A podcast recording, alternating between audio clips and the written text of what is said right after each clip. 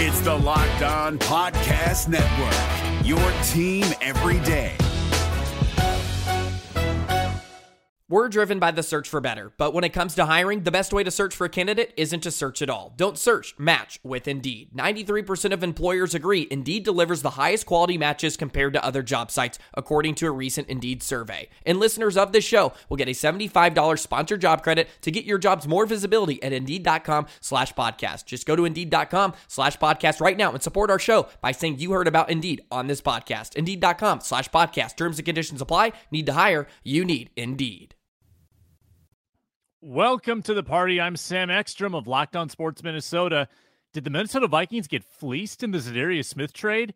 And also, we break down the XFL champion. No, I'm just kidding. We're not going to talk about that garbage. I'm Luke Braun of Locked On Vikings, and I was looking forward to eating crow on the Arlington Renegades.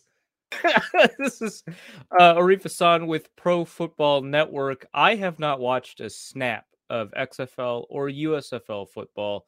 and I'm a better person for it. We'll talk about Arif's redemption from his previous life as a semi professional football fanatic on today's Minnesota Football Party. Locked on Sports Minnesota podcast.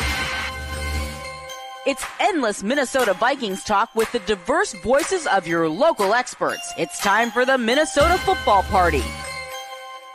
It's your guys hanging out talking next level Vikings football. So join in with Pro Football Network's Arif Hasan, Locked On Vikings Luke Braun, Superior Sports Talks Luke Inman, and Vikings insider Sam Ekstrom, plus the biggest names in Minnesota football for the Minnesota Football Party. And it starts now.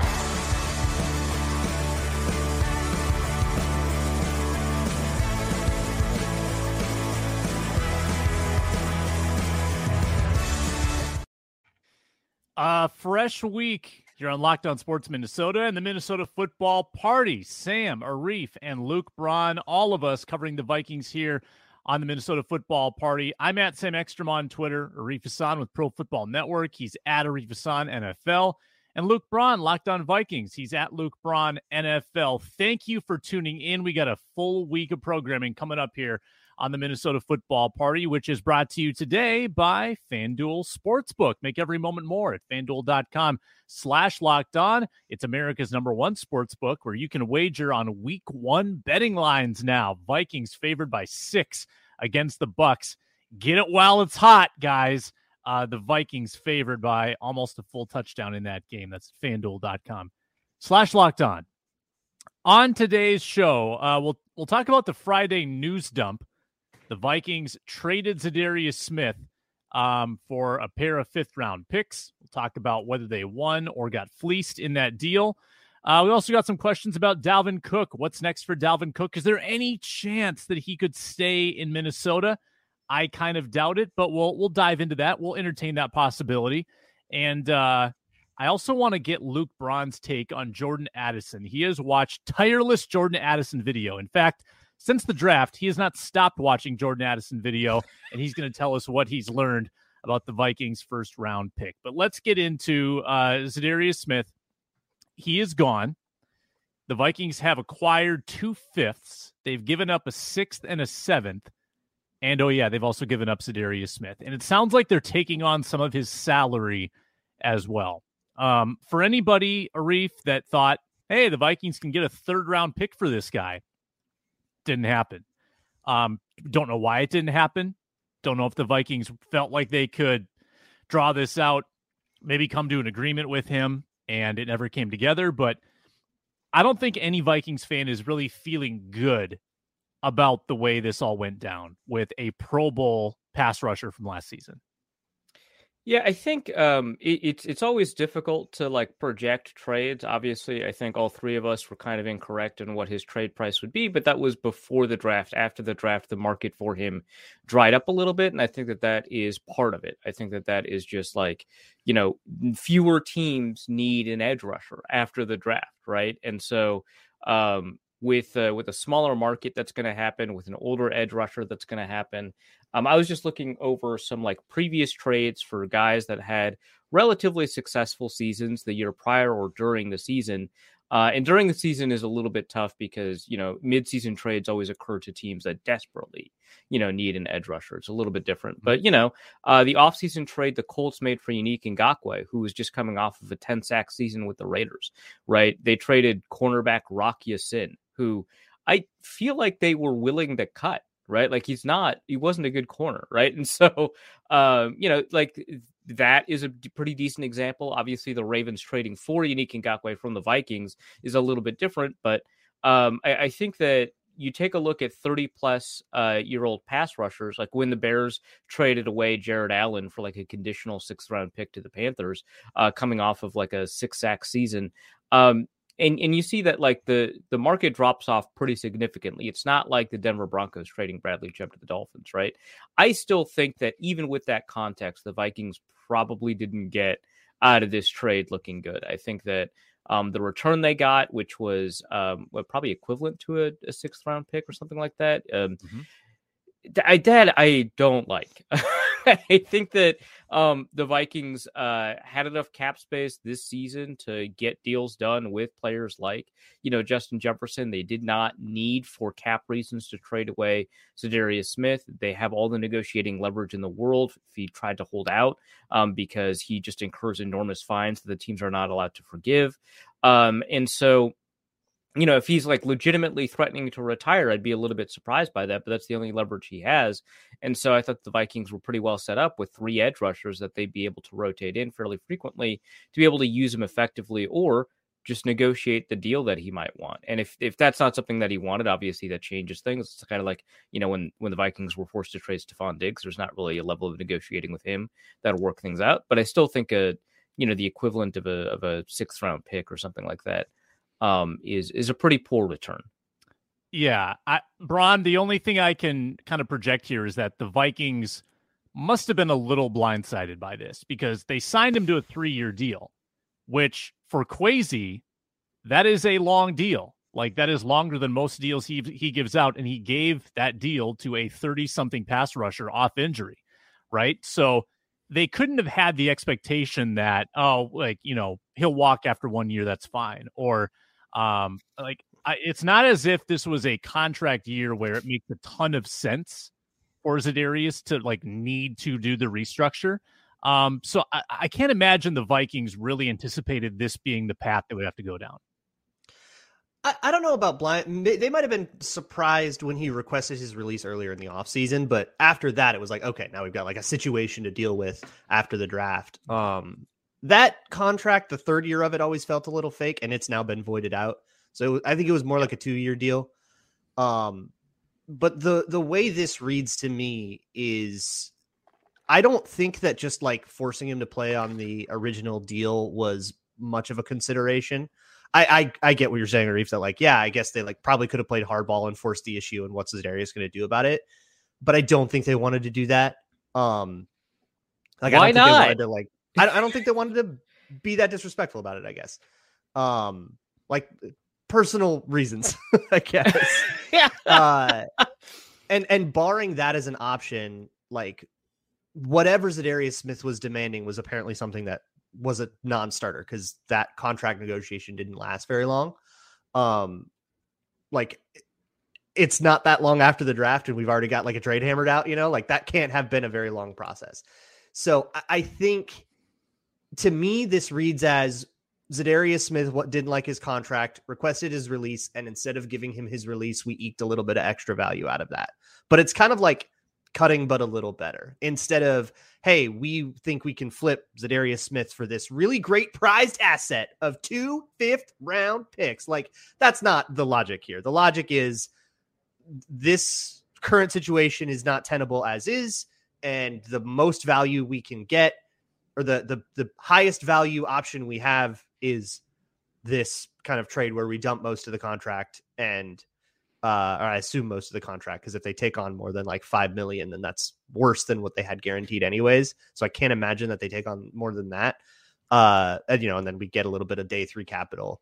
Um which like sucks. Yeah that's awful. That's the no fun. Um but I I I want to make sure that we like are properly considering what the actual options on the table were Uh, and I don't think that forcing him to play through the deal, having him hold out till he retires or whatever, or just being the kind of team that does that to, you know, beloved locker room players and stuff. I just don't think that the Vikings consider that very very much. So the the pushback on this is, and you know, I would love it if more teams were more considerate of like players, but the pushback on this is that it really feels like, um, from the Vikings' perspective, that they wouldn't really feel obligated to do that because it felt like they were surprised by what Za'Darius Smith was doing at every possible opportunity. Like when he went public about his desire uh, to be released, right?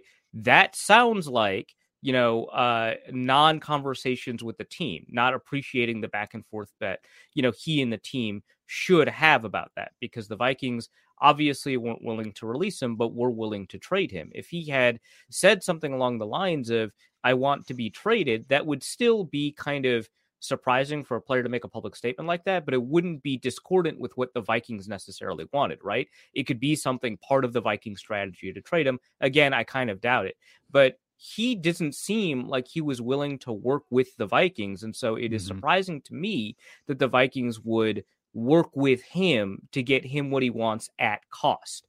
Um, again, it would be really fantastic if teams did this pretty regularly, if teams were very respectful of what players wanted and needed, if they gave players more power. But there's very little to suggest to me that that's who the Vikings are or have ever been. Uh, and there's very little to me to suggest that the that the Za'Darius Smith Vikings relationship is long enough or good enough for them to do something like that. I think it is much more likely that they were caught with their pants down and needed to make a move and uh, absolutely, I think it's much more likely. Uh, and and and traded him at cost, right? Like why why exactly was it respectful to trade him specifically to the Cleveland Browns? He's never worked with Jim Schwartz before. Yeah, why did he pick them? Probably because they had the best contract on the table. That'd so, okay. Guess. So it, and it was... also, I, it should be mentioned that he changed agents in the middle of this, and I wonder if there's something where the Vikings were working with his agent, but he didn't like what his agent was doing, and he fired his agent. That's that facilitated a different way. That's totally reckless um, speculation on my part, but it's worth considering if if we're trying to suss out Za'Darius Smith's like actions and intentions here. That's right. I, am just saying it would be it would be unusual for it to be the Browns because the Browns don't have a ton of cap space to negotiate new deals. They don't seem like an attractive destination for a number of reasons.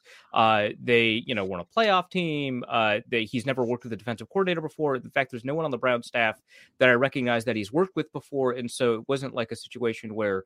Um, and there's not a lot of former teammates there that that he's played with. Alvin so Tomlinson. I said not a lot. Loves um, Dalvin Tomlinson. But uh, it, it would it would be surprising to me that the Browns were his preferred destination, and so then that, again, that was, reported by Mary Kay Cabot. That's not like a guess. I have concerns so that is, about it, that reporting. It's uh, pretty clear that gotcha. that dollars were the main motivator here. That's now, been the reporting the whole way. That it's always been a money thing. It's always been about the money. Now, between the money the Vikings are covering and this new deal with Cleveland, eleven seven five is that what I saw?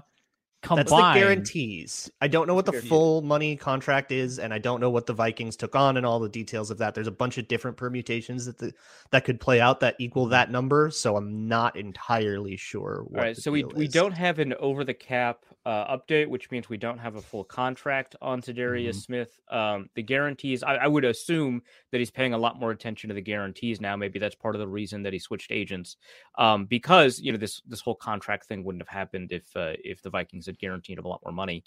Um, but uh, the the cash in hand that he would get this year, so he was scheduled to get uh, in cash uh, about five million dollars this year. Um, no, but it probably about 9.5 because he's probably going to hit the other bonuses. So he's he's scheduled to get um, almost 10 million dollars in cash, um, which is not unusual for an edge rusher of his quality. Um, so the cash in hand that he'd have to get from the Browns this year would have to be pretty substantial for it to be um, a huge upgrade money wise. Obviously, he wanted money. That was kind of the whole point. He wanted to be released for. Um, and the Vikings guaranteed uh, hit goes from 5.5 to 7 or something like that. Um, so, which again, that's not uh, hugely surprising either. Um, so yeah, I, I just don't know uh, what the money looks like for it to be substantially better for him with the Browns than elsewhere. And you know, maybe that's that's a product of his agent having a better relationship with the Browns, or uh, which seems unlikely. Agents usually have pretty good relationships with about twenty or so teams at least, um, or, or or what have you. But it it just feels like there were a lot of situations where he could have been traded, where he would have earned more money, even if you restrict yourself to outside of the conference. It, And- it and- definitely had to be guarantees because mm-hmm. with the way his contract looked headed into the offseason when he requested his release was like ripe for the Vikings to come up and be like in in, in like June and be like, hey, take a pay cut or we're gonna cut you. And that's the situation that he didn't want to be in. Like there there was nothing stopping the Vikings from being there. So he my my Right, the Vikings on it are- at the were time. obligated for five million dollars in guaranteed cap hit. That's that the- hadn't vested yet. right, and so he uh, wanted to be he he wanted to be released in March when you know free agency was going crazy. You could right. potentially have a better market. That that at least was my guess on it versus um you know being a being approached about No, the, the five the five million was fully vested. The other, um, I think was it like three it million before that hadn't day. vested. No, he had see, he had signed for about six point five, fully guaranteed at signing, five million of which were in twenty twenty three. Um, uh, besides like obviously because the rest is the the the signing bonus and a guaranteed first year salary. So um, he would have had more vested. Uh, coming March of the like like the normal vesting process, the rolling guarantees. Um yeah, so trying to take a look at this. So, So, it was like so a is the, million the money the hit. Vikings are taking on is that the money that kicked in in March, or is there additional? necessarily. in in addition to two, I think. No, well, that money if if the Vikings did not rework the contract to take on any money at all, those guar- that guaranteed salary would have moved to Cleveland. So not necessarily the same Right. money, but I'm sure they take on some Well, except except the signing bonus, yeah. Yeah, yeah, Yeah. yeah. Um Yeah, and and- the deal that he signed, the the environment under which he signed it last offseason was with back injuries and concerns and all this stuff and it was very much a like No, you're right. Yeah, yeah, yeah. It was it was a 5.05 guaranteed for injury until the 23rd of the league year. You're right. Um, Yeah, so yeah, yeah, that like had third day of the league until year the third whatever. day of the league year. Yeah. Um, and, and it and was a so that's provisional that- yeah. deal which he played the whole year, played every single game, made a Pro Bowl, and I'm sure he goes to that with that leverage and say, "Hey, the circumstances have changed. Let's change things." And I think the Vikings were surprised by the request of release, but they had two months since requesting Right, release to so- trading him to so think if- about what they were going to do. So I think the if- idea if of the like, I, I just don't want it the- to be framed as like a panic thing. Like they had two months to think about this. Right, Well, okay. So if the framework of the Vikings doing um, him a solid was in fact the case, um, why would they not provide him more guarantee? That sounds like doing him a solid. Yeah, tear up It's a the lot third more of a year solid. and give I mean, him. it is a it is a bigger solid. I agree. That's a way bigger solid. but it, but it, but it very much seems like um, Za'Darius Smith and the Vikings were so far apart that the Vikings. I don't know. Yeah, like the Vikings it, said, "Okay, it, it so- seems so we're for not gonna pay this. that this you is can find who's going to pay him a solid. this. It's it's it's I- very difficult for me to believe that this is about that. it seems I- odd I- that the Vikings maybe I've couldn't have. oversold how nice it is then, because I feel like that's fairly normal when you know you've got a contract situation that's that has come to a halt. You're not going to sign a contract, and you go, okay, you may seek trade partners now, and you can go negotiate a uh, contract with whoever the trade right, but partners are. but the cost is that the Vikings take on uh, an additional uh, I don't want to say six, an additional five million dollars in cap hit to get the equivalent of a sixth round pick. was there an option not to? What were the other teams? Does anybody is anybody just chilling with like 12 mil cap space right now that the other teams could have been?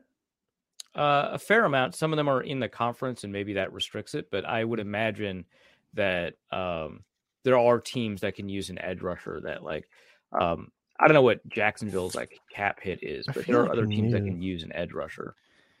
I- Oh, I think it all boils down to that Za'Darius Smith just really adored Ed Donatell and his defense and said, if I can't play for Yeah, Ed, yeah. I don't want to play in purple.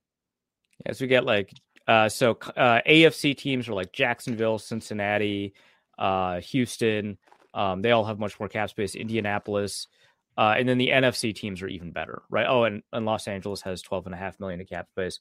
Uh, Patriots have twelve million in cap space. Uh, Ravens could have traded back for him uh, for for twelve million in cap space. Their Um, third rendezvous with Za'Darius Smith. That'd be the sec- funny. the second one. That, That would be a would be, really uh, funny way for this to, to go Yeah. down. Great. But yeah, so there's like six or seven teams at over twelve million dollars in cap space that could use an edge rusher. Uh, guys, we need to start like thinking about Marcus Davenport a lot more because I Yeah, think unfortunately. for for a couple months there we were able to to justify okay the Vikings have this three-headed monster maybe and Marcus Davenport can stick in that third down pass rushing role.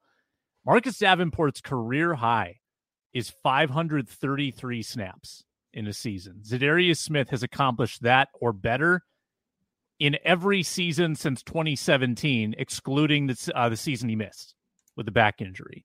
I mean, this is just a this is a different type of player. This is not an every down pass rusher. And well, to push back on that just a little bit, and I was the one Okay. who brought it up when he was signed because I wasn't a fan of the signing. A lot of that was while he was a backup. Like he was he was a rotational edge rusher for his first two seasons. So he doesn't hit 600 snaps, doesn't bother me. That's not injury related. Now the next two seasons he was expected to take on a bigger role. He didn't because of injury. That is relevant, but I don't want to overstate the case that, you know, he hasn't played over 600 snaps because some of that had nothing to do with his durability or conditioning. So I just want to push back on that just a little bit that there is the possibility that that for most of his career or for a good chunk of his career, he could have been a 1000 snap player had that opportunity been available to him. so let, let let's try to be more specific with it. So Davenport has played 5 or 4 seasons. Let me get this up here. He's played 5. Oh, it's five. So, So- he had the fifth year. Yeah. five five seasons. So in what two or three of those seasons, like I think you could probably say he was not blocked by a superior player. He was not a backup, um, and probably should have earned his way to an every down role. Is that safe to say? Yeah. For two or three years. Yeah. Yeah. Um, Okay. And I think it is. I think it's relevant to point out that it is. I don't know if disconcerting, but it is another note in his uh in the scouting report, if you will, um, that as a first round pick, even if he was like a raw first round pick, right? That as a first round pick, he couldn't, you know, consistently crack the starting lineup enough to get those snaps. But that is a different concern than than like four or five years worth of injury, right? Um, I just Mhm. wanted to get out that it's not five years worth of injury. It's it's five years worth of different circumstances, including injury.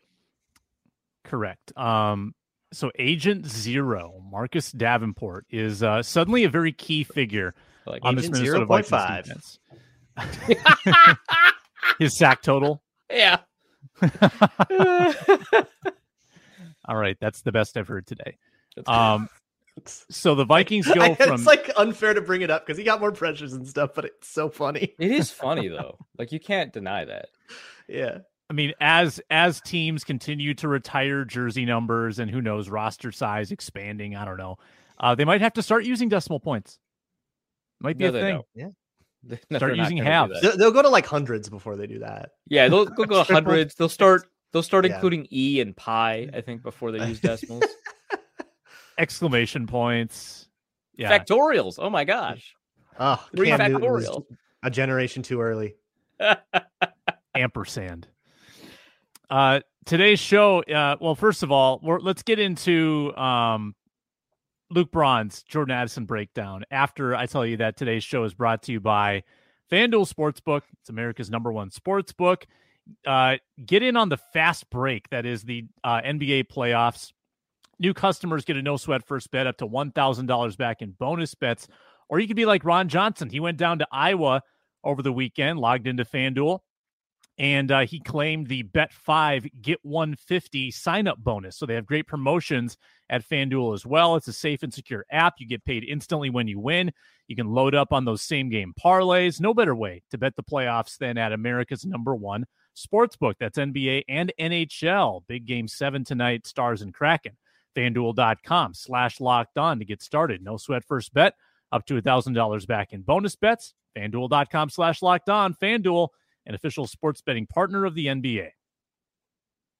This Locked On podcast is brought to you by Home Chef. Now that the novelty of the new year has dwindled down, how are your resolutions coming? One of mine was to order less takeout, cook more at home, but I'll be honest, I haven't been consistent. That is until I found Home Chef. Home Chef provides fresh ingredients and chef designed recipes conveniently delivered to your doorstep to simplify the cooking experience and without robbing you of the joy of putting a dish together yourself. I'm pescatarian and they cater to a variety of dietary needs. I had this super refreshing ginger sesame salmon, a beautiful trout dish, and a super comforting shrimp and vegetable orzo dish, all of which took me less than 30 minutes to put together. For a limited time right now, Home Chef is offering all of our listeners 18 free meals plus free shipping on your first box and free dessert for life at homechef.com slash locked on. That's homechef.com slash locked on for 18 free meals and free dessert for life. Homechef.com slash locked on must be an active subscriber to receive free dessert.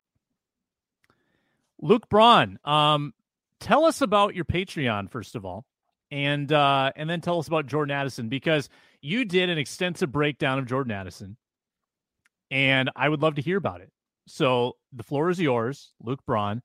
Um, give the plug, and then uh, let's hear about JA. Yeah, you can find uh, patreon.com slash Luke Braun NFL. You can find many a film breakdown, film breakdowns from throughout the whole season, a whole bunch of draft breakdowns, uh, including ones on Jaren Hall, Mekhi Blackmon, two on Jordan Addison now. I'm trying to get the other uh, draft picks in there eventually too. Uh, none of that is do, behind a uh, paywall. Are you going to do Ivan Pace and uh, Andre Carter as well? Maybe You if better. I feel Be like it. You're gonna do Najee Thompson. That's your. That's Najee your- Thompson, Matt you get a Daniels' picture. guy. You can show show his many great reps at Georgia Southern on special teams. Uh, give me the tape. do- I'll do it. we- yeah, I think we do have access to special teams footage, so it's If I- possible. I, I have no idea how to find it, but I would I would be all over that. Yeah. Bef- Uh, before we continue, let's look at his special teams grades in college boy. per per PFF. I'm excited Oh, because boy. this is your thing, Braun. You've you've put yourself out there that Najee Thompson is going to make the roster. So He he is he is not here to play corner. Let me tell you. special teams at Georgia Southern. Um, right. He had 874 special team snaps, 92 on kick return, 260 on kick coverage, 199 punt return, 256 on punt coverage, 67 on field goal block. So I'll give it to you. That is a versatile resume, and he's got some very nice looking grades. Seven Uh, penalties. no, he doesn't. What? Sixty point seven grade? What are you talking about? When did I say that? Well, you said he's got some nice looking grades. I took a look at his special teams grade last year, sixty point seven.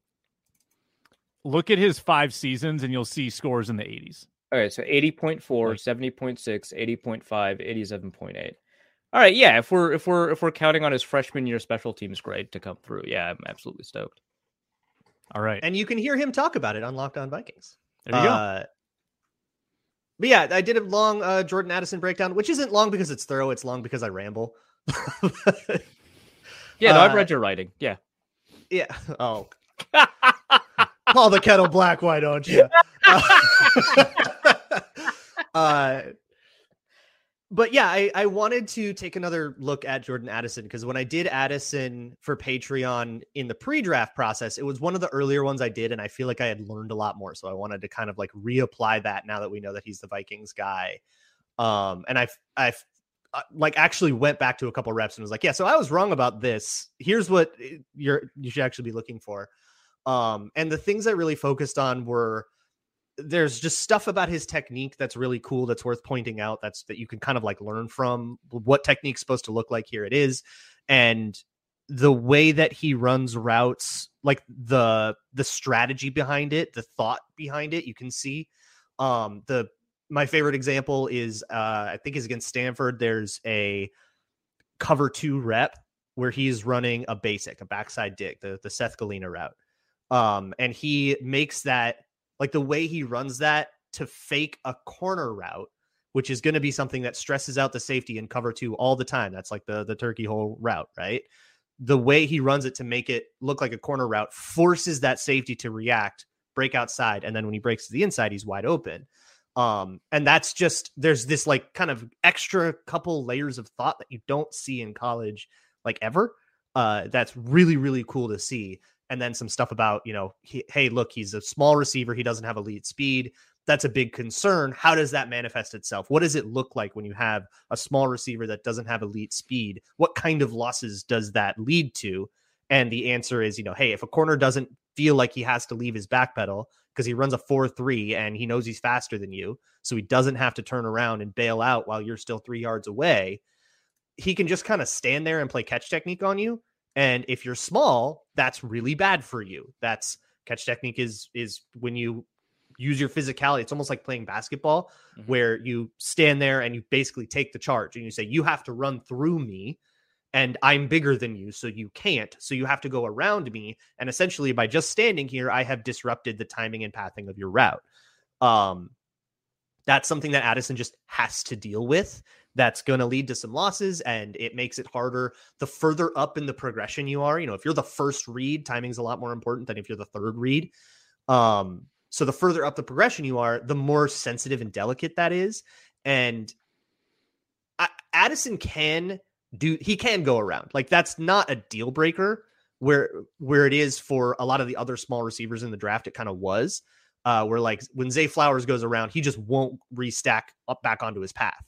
But Addison will, and so that's nice. But it's still like not ideal. You wish you you would prefer to have someone with either the physicality or, and this is a suggestion I made, the hands technique to be able to get through a guy. But Addison doesn't really use his hands when somebody's mm-hmm. got his yeah, hand, got their hands was, on him like swipe, go go break right. his arm. If he's going to put his was, arm on you, go break it.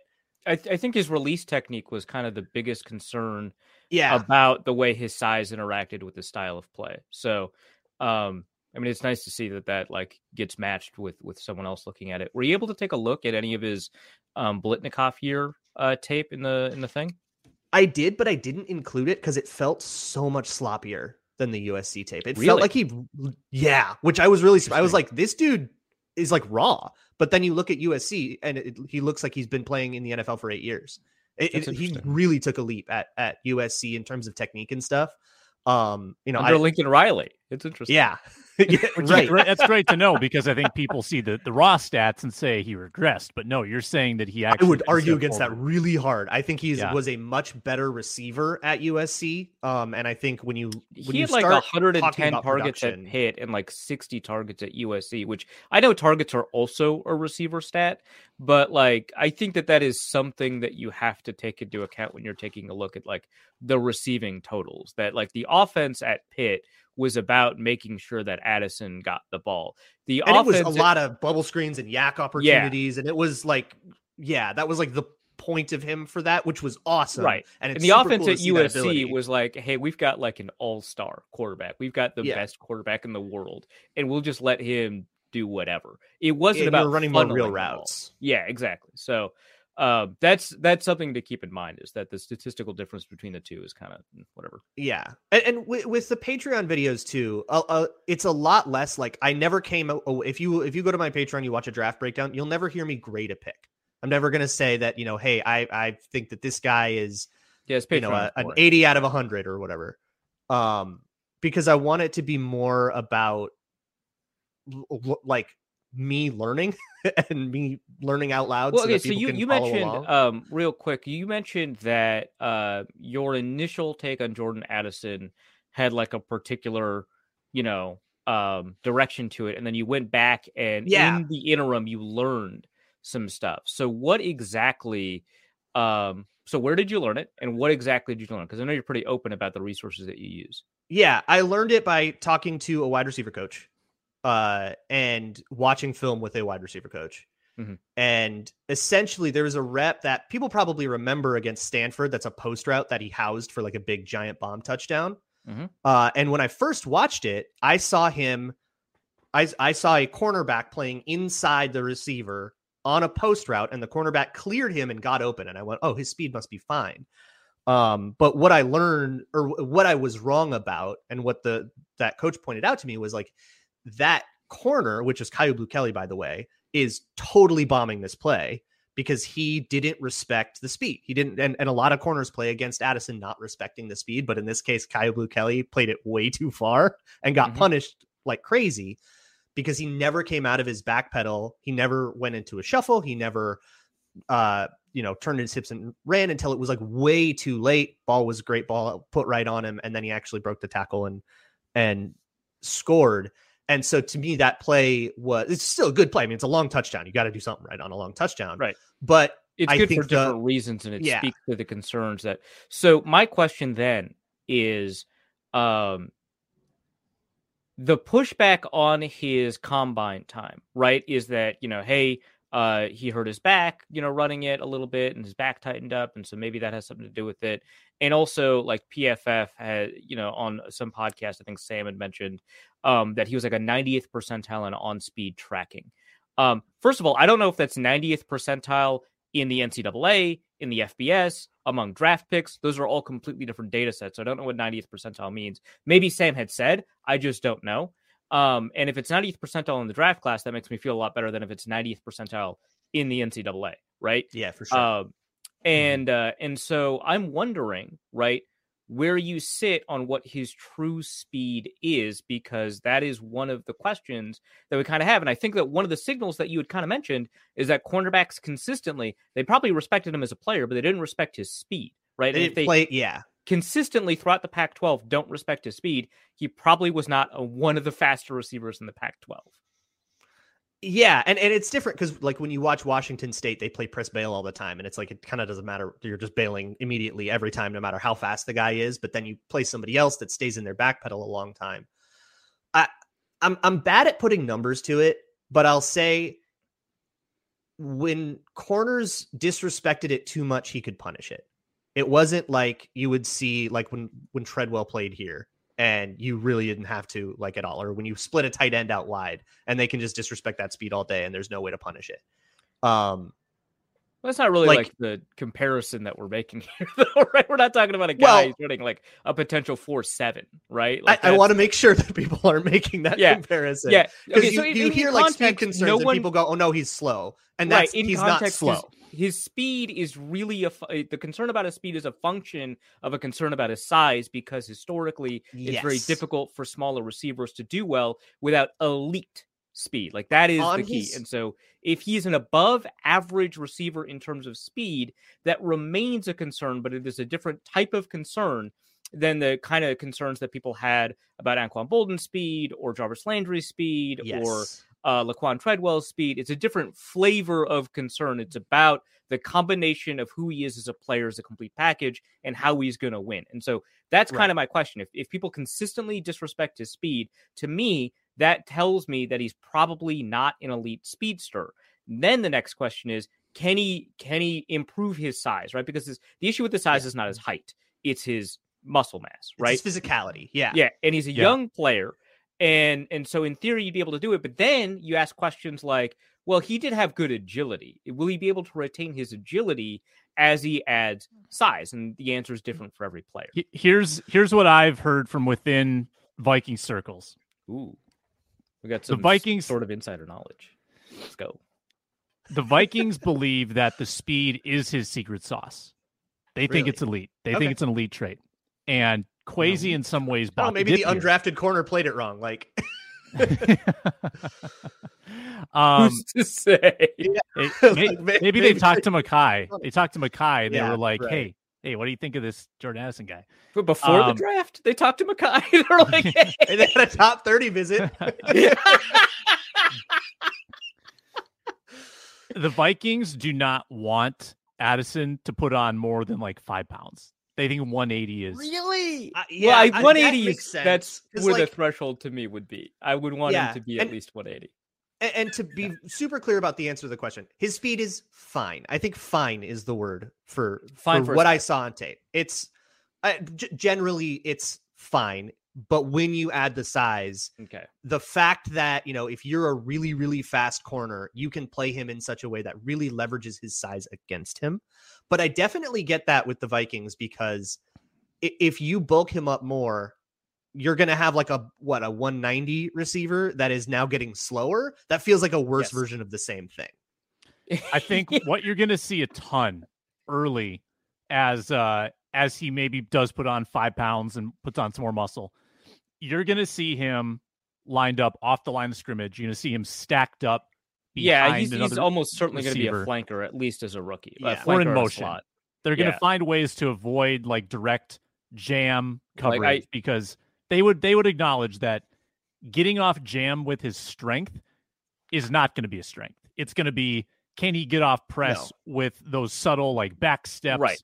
Foot Which, movement. which It's being not, being on the same roster as as Justin Jefferson, that should help. Keenan McCardell, as far as I can tell, is pretty good at coaching releases. Again, hard to say what the impact of an individual receiver coach has, but you know they kept him for a reason through the regime. So, um, you know, and and and seeing what he had done with Jacksonville and and and the release packages of those receivers, it's an area where I would say it, it, if you can identify a technical strength of the staff, that is probably one that they have.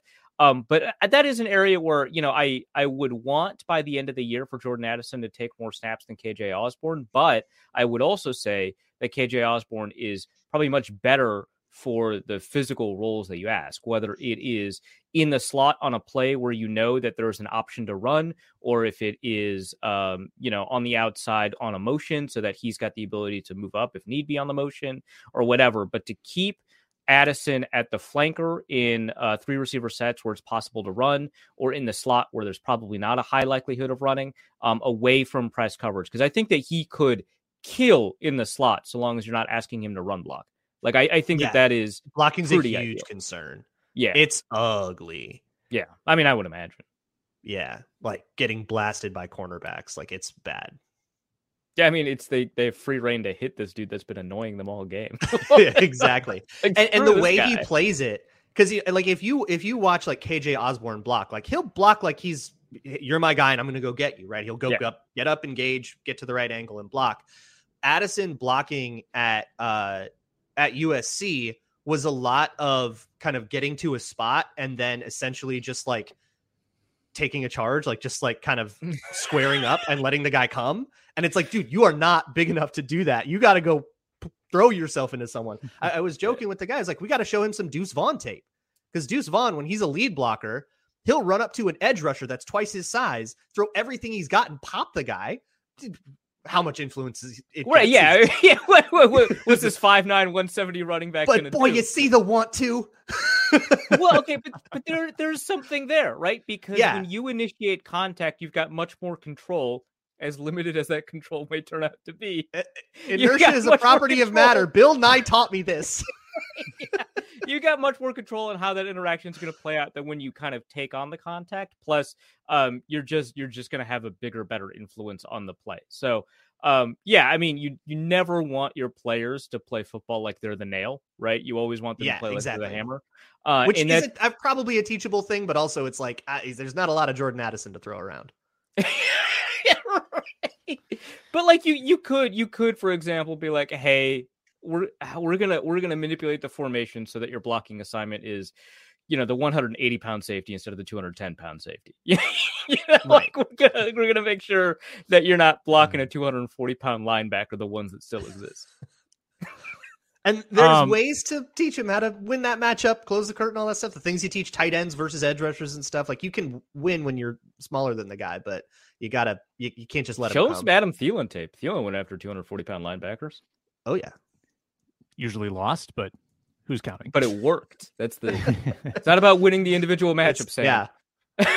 It's, he showed grit. It's all about grit. Uh, winning ugly, baby. my cornerback crush is gone from the free agent market. We'll see if there's anyone else left that I or these guys like that the Vikings could sign. First, a reminder that we are partnered now with SiriusXM. You can hear all the Locked On Sports Minnesota shows on the SiriusXM app or the SXM app. You can also hear all the hometown broadcasts of the local games. Twins Dodgers at 9 10 Central tonight. Twins trying to stay hot. You can search Twins on the SXM app. Shaq Griffin, we barely knew ye. I was uh, I was all in on the Shaq Griffin bandwagon. I wanted him on the Vikings. I wanted them to take the the money from the Dalvin cut or the Darius trade and sign him. And guys, he's going to the Texans. One year deal. He's off the market. I, the Vikings are going to have some money, not a lot. They have to sign the draft class, but between Dalvin, who I think is inevitably going to be cut, and Za'Darius now, there's some there's something to work with. Is there anybody that catches your eye at corner now that my beloved Shaq is off the market? Uh, I mean, you could always bring in a former Ram, right? That seems to be pretty popular. You could always bring in Mhm. Troy Hill. He's all right. Um, you Slot know, I- guy? yeah, he's a slot guy, primarily slot guy. I mean, he's played on the outside. Um, but he's all right, and and I think that you ask him to do anything that a that a slot corner typically does, and he does it with um, a fair degree of execution, which I think is maybe a little bit better than than what you t- typically expect at this point in free agency. Um, but the the two that catch my eye the most, only one that I actually like, but the two that catch my eye the most are Marcus Peters and William Jackson. Uh, Marcus Peters, I think, is visiting um, Las Vegas today, so you know they might sign him by the by the time the segment airs. But um, I like him a lot. I think William Jackson, you know, it's we're so far removed from his last good season. It's probably time to kind of give it up on him. But um, you know, he could play in the slot as well. But Marcus Peters, um, if if the Vikings truly are going to be an off man team, right? If that is the primary coverage that they choose to play, I can't imagine a better corner for that than Marcus Peters. Um, he's going to gamble a lot. You know, you're going to give up some stuff. He's not. He's not as much of a gambler as he was uh, when he was in Kansas City. You know, he did that. Um, d- despite a defense that would it would in theory do it more in uh, Baltimore, he did it a little bit less personally. Um, it helped that he had a pretty good safety help while he was there.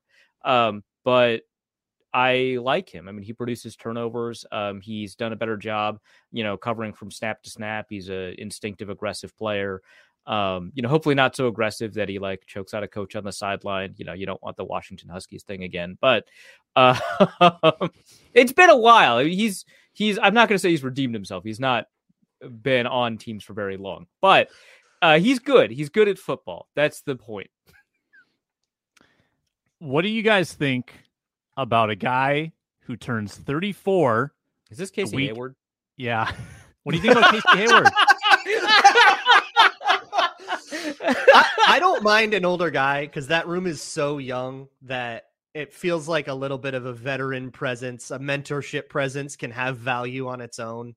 Um, and also it's you know, you can it's a guy to compete against. It's a guy everybody has to beat. And if it turns out that he's worse than all the young guys anyways and you cut him, like whatever. But I don't I'm not super afraid of being 34 in general. I don't really have a Casey Hayward opinion in particular. I mean, I can't be afraid of being 34. I mean, that's just that's who I am. Hay- Hayward at age 32 had a very good season for Vegas in one year there. He earned a two year, $11 million deal in Atlanta because of how good he was in Vegas. And then he got a pectoral injury. And then and then yeah. He has, Um, so he believe I'm, he I'm saying he has not hit a necessarily a performance cliff that he's shown yet. He hit an injury, but he has not actually shown that like I'm getting old, I'm not good anymore. I feel I feel like susceptibility to injury is one of the issues with age. I'm gonna throw that out there. Um, Would you rather have Juwan Williams or Casey Hayward on your roster if the price is low?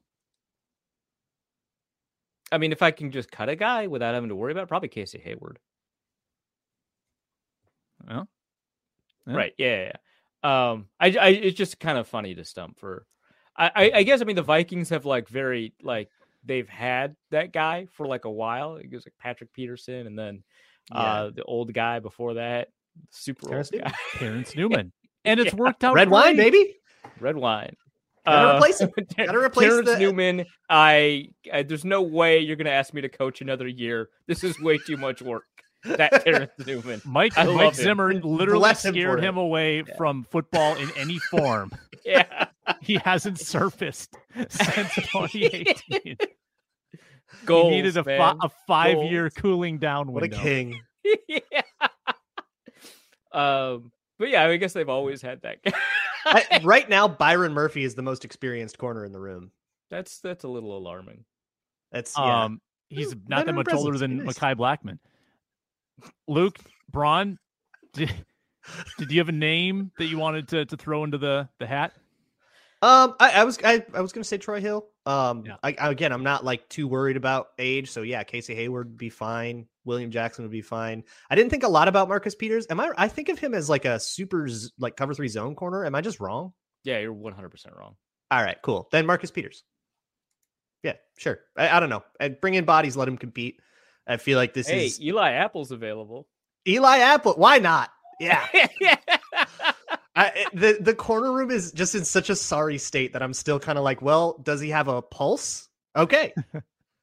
Hey, Eli Apple has played in championship games. and allegedly is alive, so I'm into it. Yeah, I mean, I think He is a person. once his teammates are done with him, we'll see. But you know, Yeah, that would odds on the first training camp fight would be like minus Right. 400. Eli Apple, Jordan. Uh, don't, don't forget about Andrew Booth. oh That's my right, god, Andrew Booth. Oh yeah. Oh, he'll second fight. favorite. Yeah. Oh, if Eli Apple and Andrew Booth are on the same team, yeah, one hundred percent there are fights. The thing is, the Vikings need to start putting a red jersey on Jordan Addison in that case. Right. We don't want anybody pressing him. You're absolutely not into pressing Gotta that teach him how to instigate. Yeah. Uh, Braun, am, am I selectively remembering, but wasn't Andrew Booth like for one week of camp the next big thing?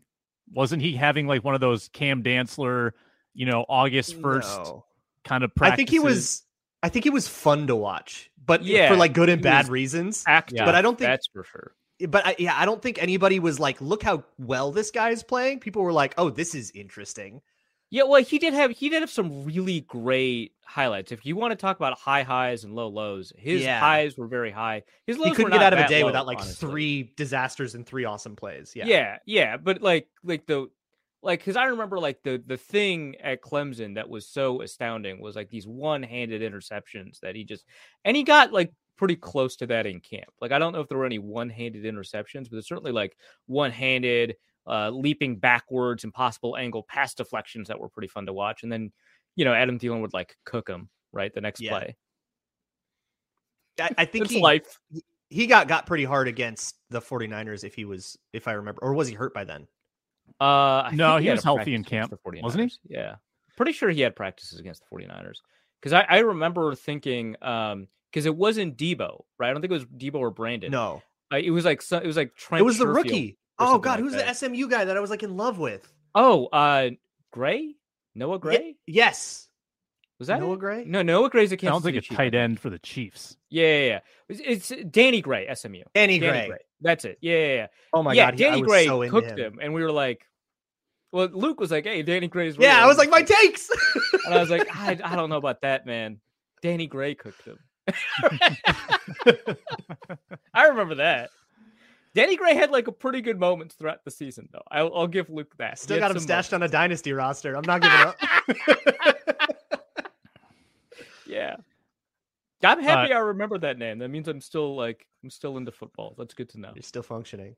Yeah, Arif, you covered camp, right? Back with uh you were still with the athletic?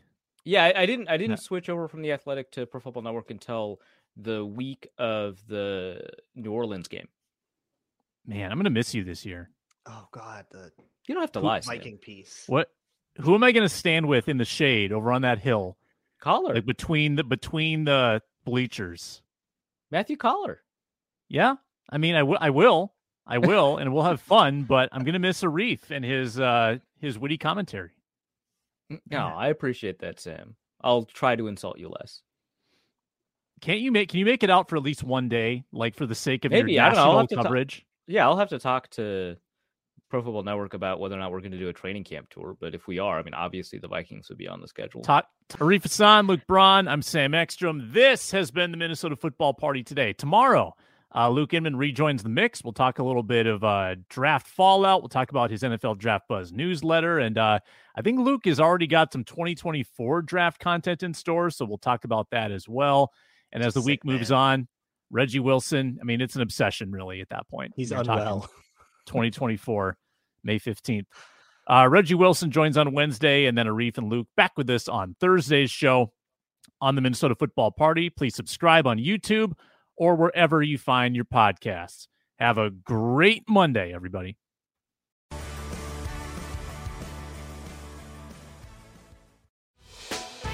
Hey, Prime members, you can listen to this locked on podcast ad free on Amazon Music.